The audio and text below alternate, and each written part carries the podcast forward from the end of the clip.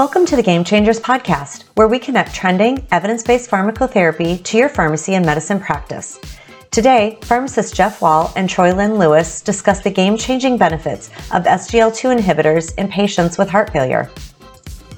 Hello and welcome again to another episode of Game Changers Clinical Conversations. I am your host, Jeff Wall, professor of pharmacy practice at Drake University. Welcome to the podcast where we try to give you the latest information when it comes to pharmacotherapy, whether that's new studies, uh, stuff from the FDA, new guidelines, whatever it might be. Um, we try to keep our ear to the ground so you don't have to. So uh, we can give you kind of a summary of what's going on uh, when it comes to pharmacotherapy for both providers and pharmacists. Um, if you're a first time listener, welcome to the podcast. If you're a long time listener, thanks for uh, keeping along. Today, we are going to be talking about uh, SGLT2 drugs and um, a study just recently published in the New England Journal of Medicine, uh, taking a look at dapagliflozin in particular uh, when it comes to uh, treating heart failure with preserved ejection fraction. And I know that there's been some some kind of more recent thing. Again, I'm an old man. I kind of remember when all we had was was di- systolic and diastolic heart failure, and um, honestly, not really entirely sure why we went away from that. But uh, um, you know, now of course there's you know HFrEF, you have HFpEF, and then there's even some more you know uh, different gradations of that as they're kind of going down the line. But we're going to focus on HFpEF. And to help me do that, um, I'd like to welcome Dr. Troy Lynn Lewis, Assistant Professor of Pharmacy Practice at Wilkes University and an ambulatory care pharmacist and expert in this field. So, Dr. Lewis, welcome to the podcast. Thank you so much for having me. I'm excited to get to talk about some of these things today. Terrific. And so, yeah, so uh, we really appreciate uh, you coming along and, and, and, giving us your expertise. Um, so before we do that, we're going to talk a little bit about the study. It was, it was the DELIVER study. And um, again, you know, a historical background, you know, I, am an old man, so I remember when I first came out of school, again, all we had was kind of systolic and diastolic heart failure. We hadn't really seen the explosion of diastolic heart failure that we've seen in the last 10 or 15 years uh, because, as you know, the, the big predicator of HFpEF is, of course, hypertension. And so as the hypertension uh, incidence is, is dramatically risen in the United States, so has the development of HFpEF. And so when I came out, you know, you had systolic and diastolic heart failure. And even back then, back in the Stone Age, we knew that to give ACE inhibitors and beta blockers and stuff like that for HFrEF, but we really didn't have any good ways to treat heart failure with rejection fraction. We tried to slow the heart rate down with diltiazem and verapamil, and that didn't seem to do anything. Uh, we tried to say, well, we just need to diurese these patients. And, you know, yeah, that helped with some of the symptoms, but it didn't really help improve mortality or hospitalizations. Um, and they tried all sorts of other things, and, and nothing really seemed to give anything. There was a little blip, a little a little light on the end of the tunnel as far as, as benefit in the CHARM-Preserved study that was done in the early 2000s, but it, but it really wasn't a very good benefit. It was this kind of minimal benefit, but that was really it. And I used to say back before these drugs came out that, I mean, if you really wanted to practice evidence-based medicine and treat HFpEF, the only data we had was with And so, you know, and that was a minimal benefit of that. So, you know, uh, you know, to find out that the SGLT2 drugs actually have a role in this is is, is pretty, not to uh, belabor the point, game changing, which is why it's on this podcast. So again, we're going to talk about the DELIVER study. Um, again, as we know, you know, again, there's few pharmacologic treatment options, as we've just said, in patients who have preserved ejection fraction or mildly reduced ejection fraction. Uh, just last year, empagliflozin uh, was shown to reduce the combined risk of hospitalization for heart failure and cardiovascular death among patients with heart failure and a left EF of greater than 40%. Um, and so again, this was, I think, pretty exciting. I know, I know most of the people I knew in this in this space were, were pretty happy that they were actually able to, to do something evidence-based for the treatment of preserved ejection fraction. And so that was kind of cool. But but uh, the study that, that took a look at this, there were some some concerns. The first being is that there didn't seem to be a benefit in patients who had higher ejection fractions but still symptoms of heart failure. Um, they also uh, wanted to know if we started these medications inpatient, which I think is, is something that we got to start thinking about doing more and more for continuity of care. Where did they still see that benefit? And what if patients, when they were first diagnosed with heart failure, had an EF less than 40%, but we, you know, tuned them up, we got them on diuretics, we got them on beta blockers, we got them on ACE inhibitors, and we found that it improved to more than 40% over time. Is the benefit still going to be there? So kind of to answer all those questions, and I think frankly to see if if you know that that there was some hint that that uh, that uh, using SGLT2 drugs in this patient population was more of a, of a, class effect versus a single drug effect. The DELIVER study was was was published again just recently in New England Journal of Medicine. It was a phase three international multi-center parallel group evidence-driven double-blind randomized controlled trial. Try and say that fast five times, in which uh, they looked at patients with chronic heart failure symptoms and an EF of more than 40%, um, and and they basically were going to use the dapagliflozin or placebo in addition to the regular therapy. They included patients if they were over age 40 had stabilized heart failure with or without type 2 diabetes. Obviously, we already know these drugs are beneficial in patients with diabetes and had an, an EF of more than 40%. They had to have evidence of structural heart disease and an elevated uh, BNP. Uh, patients who had uh, a previous left ventricular EF of less than 40% were eligible as long as when they did their echo at baseline, it was more than 40% basically. And importantly, they, this, there was an outpatient and inpatient phase of this. So you could either be started on this drug uh, in the clinic or you could be started in this drug after a hospitalization for heart failure. So I think that, again, that helps to answer one of the questions we're trying to deal with here. So uh, the, the uh, strata of the study and the methods was pretty simple. They basically randomized these patients to a dose of dapagliflozin 10 milligrams once daily or matching placebo in addition to their usual uh, therapy. So, I mean, wasn't very complex there at all. Uh, the inclusion exclusion criteria was actually fairly simple for a large cardiovascular study. So that was kind of nice to see. The primary outcome was a composite of worsening heart failure, which was defined as either an unplanned hospitalization for heart failure or an urgent visit for heart failure or cardiovascular death. One of those things is not like the others, obviously. Uh, secondary outcomes were the total number of worsening heart failure events and cardiovascular deaths. They also looked at the Kansas City Cardiomyopathy Questionnaire, which is kind of recognized as one of the standard questionnaires, look at quality of life in patients with heart failure. And of course, they looked at death from any cause cause. These were, and those were all secondary outcomes. Stats were pretty, again, pretty straightforward. Um, not a lot of weirdness or unusual tests done. As you might imagine, this was a time to event analysis. So they used Cox proportional hazards and they used Kaplan-Meier plots to kind of figure all that stuff out. Um, they also did kind of a, a, stratification analysis, taking a look at uh, whether patients had diabetes or not. And since, of course, this was uh, done during the COVID pandemic, they also did another analysis trying to account for uh, patients who did and did not have COVID. So I think that's something we're going to probably see for the next 10 years when studies come out. Um, uh, they did do, when they did look at the secondary analysis, this was, this was done by a closed testing procedure that was hierarchical. So basically, if the first secondary uh, outcome was found to be positive, then they moved on to the second one and the second, third one, fourth one eh, of all the secondary outcomes. Again, that's something that's pretty standard now in, in cardiovascular studies as, as we kind of see them. And of course, it was an intention to treat analysis. So what did they find in, in the study? Um, well, there were 60, uh, 6,263 patients uh, who were actually enrolled in the trial. Um, ages, uh, mean age was about 72 in these patients. About half of them were, were female. Um, uh, the study was done mostly in Belgium, though it was done in, in other countries as well. So it's, it's probably not a surprise that, that the majority of patients were Caucasian and about 20% of patients were, were Asian. Uh, but again, Europe or, uh, was the, the big place where, where the study was done. As far as the patients themselves, the almost the vast majority of these patients had, had New Heart Association class two or three. So, I mean, and most actually at two. So, again, I think you'd say these people had kind of mild heart failure symptoms. Their mean uh, EF was 54%, so definitely above that 40%. And um, uh, it was kind of spread all over the place. So, if you, if you take a look at 50 to 60%, uh, they did uh, quartiles of 49, 50 to 59, and 60%, and it was spread pretty evenly across it. About half the patients had hypertension, um, and about 88% of them, again, not surprising given this population, uh, had uh, hyper had hypertension. And again, again, as, as we know, that's one of the big risk factors for developing that. So what did they find? Well, in the results, the primary outcome, again, that composite outcome of, of uh, heart failure that either required hospitalization or, or being seen by a doctor or cardiovascular death occurred in 16.4% of the dapagliflozin patients versus 19.5% of patients in the placebo group. Uh, this was statistically significant with a hazard ratio of 0.73 to 0.92. Uh, when they broke down the analysis into the individual components, uh, this was driven mostly by the first two was driven mostly by by heart failure hospitalizations or, or urgent need to see uh, failure. It was it was less. Uh, uh, it wasn't statistically significant in in the cardiovascular death, but it doesn't matter if you take a look at the overall ratio. It, the number needed to treat was only 33. If you take a look at those percentages, so again, a pretty a pretty decent primary outcome result there.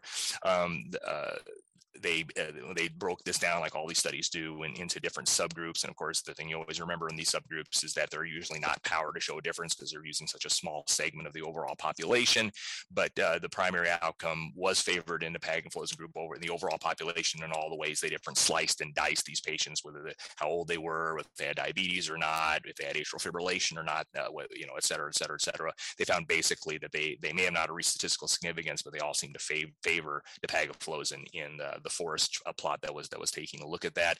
Again, cardiovascular death was not statistically significant, so this was driven mostly by worsening heart failure. but again, may, may, be underpowered to show that. Um, again, 6,000 patients is relatively small for a cardiovascular study, so it just may not have had the power to show a difference. But again, if you take a look at the forest plot in the in the paper, it did seem to favor that. It was, as I said, the primary outcome was consistent across all subgroups, um, and again, including patients who had diabetes. Uh, interestingly, when they took a look at patients who had been hospitalized within the last 30 days, so again, where the drug could have been initiated in an inpatient setting, uh, they also found pretty much the same benefit, showing that if you can, if uh, for continuity of care, and of course, the, you know that's going to be the big thing is how do we make sure they can afford this medication when they get discharged? Uh, it seems reasonable to start these drugs in patients who have been hospitalized within the last 30 days for for heart failure, and a, and a, uh, a percentage of patients actually got started in an inpatient setting, basically. Uh, secondary outcomes uh, were, were overall beneficial, particularly the, the Kansas City questionnaire. Uh, they did find an improvement in, in, in, symptoms from that, so that's pretty good. Uh, most of the other outcomes were not statistically significant, but it did seem to improve symptoms as well.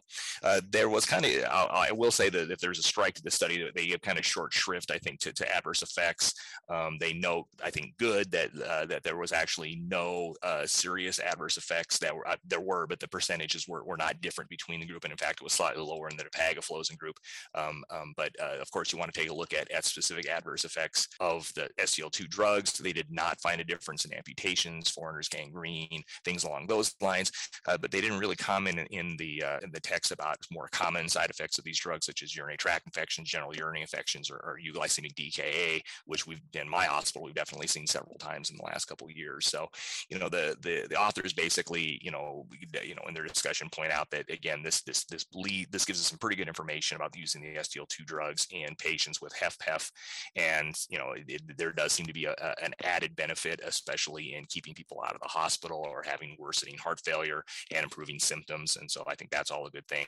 Again, the study may have been underpowered to show to show mortality benefits, but again, that doesn't mean that that there isn't any. It just means that that the number of patients in the study, you know, just may not have had enough to reach statistical significance.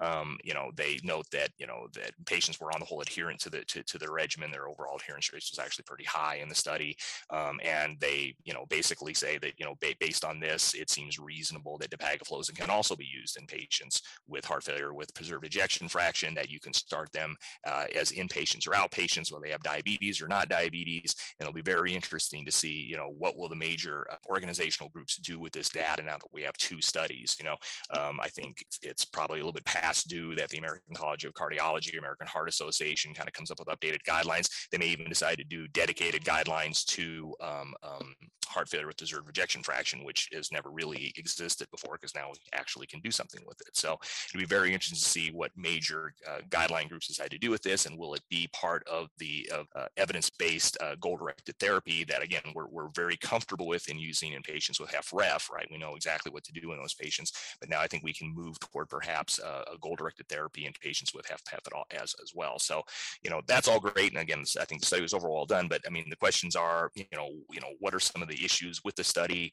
Uh, how do we operationalize this? And again, we're, we're very fortunate to have Dr. Lewis with us, who is going to give us her uh, expert opinion on this, and, and we're going to discuss that right after this word from CE Impact. Are you a CE Impact member? Members get exclusive access to new courses and CE for this podcast. Over 62 hours of new CE each year, plus access to hundreds more on demand. Go to ceimpact.com to become a member today. All right, so we are back uh, talking about the DELIVER study and using SGLT2 drugs in uh, uh, patients with heart failure with preserved ejection fraction. Again, I'd like to welcome back Dr. Troy Lynn Lewis to the podcast. Again, welcome. Thank you so much for having me. Really appreciate you uh, giving us your experience. So, what did you think of the DELIVER study? What, what, do you what do you think were kind of the pros and cons of it, and your overall opinion? Yeah, for sure. So I think to this date that this is the largest trial that we have right now examining these cardiovascular outcomes in our patients with heart failure with preserved ejection fraction. And now we're moving into this new language with heart failure with mildly reduced ejection fraction. Um, I think this like further gives us the evidence to support the use of our SGLT2 inhibitors as part of that essential therapy in our patients with heart failure, regardless of the presence or absence of diabetes, and also across different ejection fractions. I know that recently the Emperor Preserve trial, when that came out, there was some, you know, controversy and limitations because the results appeared to be attenuated in patients with ejection fractions in the higher part of the range, which is about greater than or equal to 65%. When we have this deliver trial here, they completed analyses among patients with ejection fraction greater than or equal to 60% and less than 60%, and they showed no attenuation of benefit. So I feel like that's something that's additional that we're getting from here. Mm-hmm. And I think, you know, you mentioned too about our subgroup analyses and how they're usually not powered enough. Um, I know that recently published um, at the end of August of this year, there was a pre-specified pooled analysis. And, you know, with these pooled analyses, we can evaluate key components of these trials that required more power than provided by individual trials. So we can cover a full range of ejection fractions. So in this pooled analysis, it took the DAPA-HF, which looked at dapagliflozin in heart failure with reduced ejection fraction and the deliver trial and we had a total of about 11,000 participants so in this pooled um, analysis we saw that this attenuation of benefit we did not see that regardless of the ejection fraction so once again showing us that dapagliflozin truly has that benefit for patients with an ejection fraction less than 60% and greater than or equal to 60%. And I know that you also alluded to as well is that talking about heart failure with improved ejection fraction. So these newer guidelines are new 2022 American College of Cardiology, American Heart Association, the Heart Failure Society of American guidelines. They are truly emphasizing change and ejection fraction might not be unidirectional. So they're really focusing on that trajectory. So a patient may have improvement, followed by a decrease in ejection fraction and vice versa, depending on underlying cause, duration of the disease, their adherence to medications, um, if they're re-exposed to a cardiotoxin. They're truly emphasizing that if you measure an ejection fraction at one point in time, it may not be adequate. And instead, the tra- trajectory of your ejection fraction over time and the cause of heart failure is important. So that's why we have those new categories as heart failure with mildly reduced and heart failure with improved, improved ejection fraction. And as you mentioned, this deliver trial studied those patients who previously had an ejection fraction less than 40%, and we saw a positive benefit. So I really think that that's, you know, we're moving in that direction a little bit more, looking at this trajectory that's emphasized in the guidelines. And that's another one of those those pros that we get from this trial right um, and so i you know i guess i guess a, a good follow-up question to that then is you know you know does does this does this make you know make the case for a class effect in these medications because as you point out you know the emperor preserve study didn't seem to see this. So i mean now if you get the choice and again if an insurance company is making the choice for for you which is probably going to happen most of the time you know if would you preferentially pick the pagaflozin if the patient's last ejection fraction was say 62% or would you say ah, it probably doesn't matter or what, what would you do there do you think yeah, and I think that's a really interesting question. And I actually was recently talking about this at my practice site with some of the physicians, especially due to, you know, the attenuation of benefits, what's going on with these different ranges in ejection fraction. And just as there was a pooled meta-analysis of patients with um, dapagliflozin, there was also one for patients with empagliflozin. So they looked at both the Emperor Reduced, which looked at empagliflozin in patients with HFrEF, and the Emperor Preserved, which was empagliflozin in patients with HFpEF and that mildly reduced ejection fraction. And once again, even in this pooled analyses, we do indeed see that attenuation of benefit there as hmm. well. And that included about 10,000 patients. So once again, providing us a little bit more power than we have with each of those individual trials. But that doesn't go without saying that even in the pooled analysis um, that we see in our patients uh, in the dapagliflozin, looking at the deliver plus the DAPA HF trial, we are, it's important to note that those pooled analysis, the absolute risk reduction is smaller in patients with higher ejection fraction compared to lower ejection fraction. It's still beneficial, but not as strong as a risk reduction as we're seeing with our patients with heart failure with reduced ejection fraction. So, okay. you know, really splitting the hairs between the two of them. Um, I know that we, we did see that attenuation of benefit with our empagliflozin. So I would say in our patients currently right now, we have stronger evidence for mildly reduced ejection fraction, preserved ejection fraction to use dapagliflozin, not only based on this trial, the DAPA-HF trial, but also this pooled analyses that gives us a little bit more power than just our subgroup analyses that can, you know, result in false positives, sure. multiple comparisons, false negatives because of the inadequate power that we have. Right. Uh, I mean, that's I, that, that's a good point. And I mean, of course, you know, as, as anyone who's who's who's worked for a while, I mean, you know, you know, echocardiography, of course, isn't isn't as accurate always as we'd like it to be. And and so yeah, I mean, I think I think you're right. I think I think you know, uh, trying to get a look at, at at trends as opposed to it was 62 percent, you know, a year ago in their echo. Now it's you know 48 percent, you know, and just saying, okay, I, you know, I don't know if the numbers make all that much of a difference, but the, the fact is, is their their ejection fraction is declining. They're probably having left ventricular failure at that point. So I, I think that's I think it's a real good point. So then I think the next issue, I, again, as I've said, we have really struggled here in my area to get patients on these medications, um, especially in the inpatient setting. Uh, when I'll make a recommendation on my medicine service, you know, saying, well, you know, we got someone in with a with uh, you know heart failure exacerbation and they're only on a beta blocker and, and an ARB. You know, I'm, I'm like, well, you know, goal directed therapy would say, you know, we, you know, we need Entresto, we need we need to consider, you know, SGLT2 drugs, and I always get the same, well, they're never going to be able to afford that as an outpatient. So why are we even going to start it as an inpatient? And I think, you know, this study, you know, can at least bolster the argument that, you know, starting as an inpatient is still beneficial to patients. But, you know, in your practice, Dr. Lewis, how, how are you getting, are you, are you, you're probably more successful than we are, but I mean, how are you successful in, in getting these patients to goal directed therapy and, and what tricks are you using to do that? Yeah, for sure.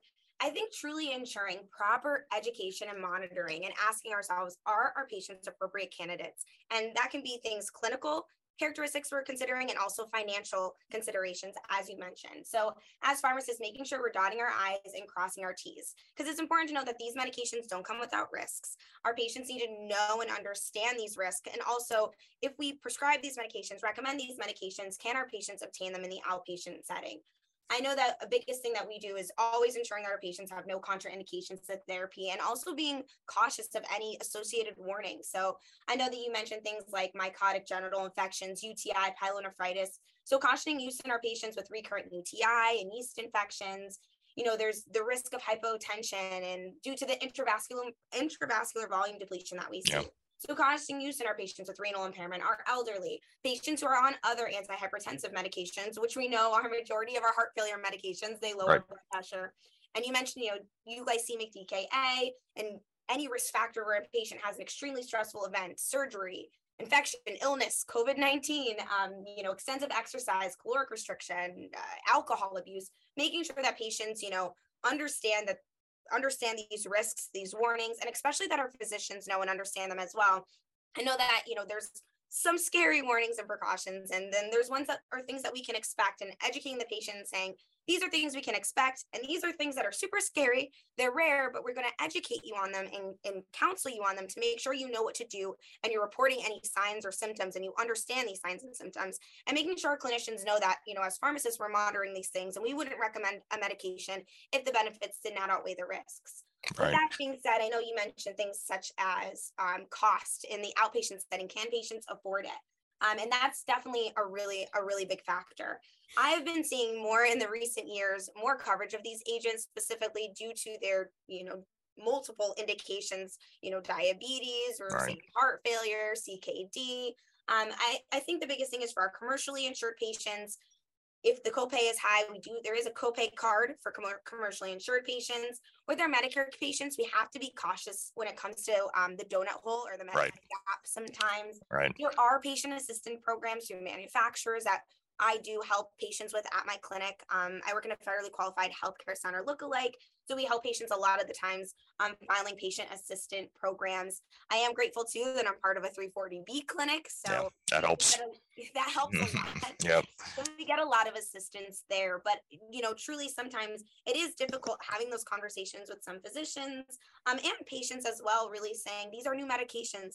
They they do come with risks, but here are the benefits. Here's the data that we're getting, and, and really trying to change that mentality that these aren't just diabetes medications. Right.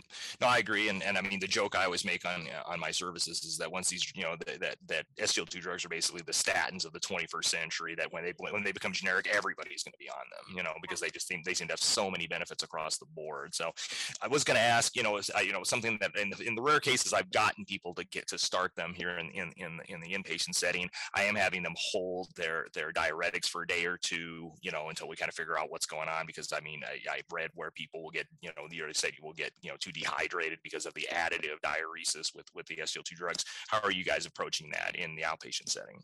Yep, very similarly, making sure that our patients are stable as well um, is a big thing. But yep, exactly, exactly what you said.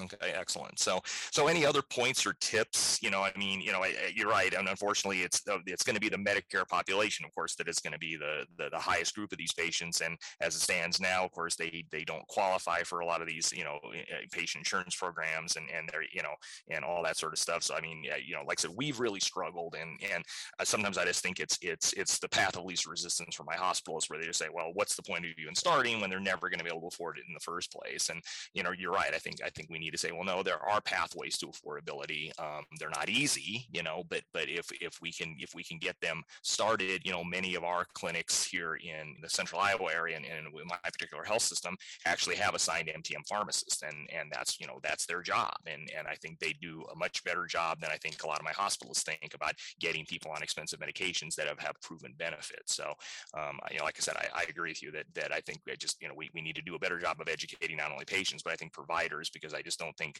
in a lot of cases they've read vaguely that yeah these drugs are beneficial in, in heart failure but to see the especially in HFrEF to see the big benefit it's it's, it's pretty impressive so yeah okay excellent so any other points or questions or issues you'd like to talk about this the paper or anything no.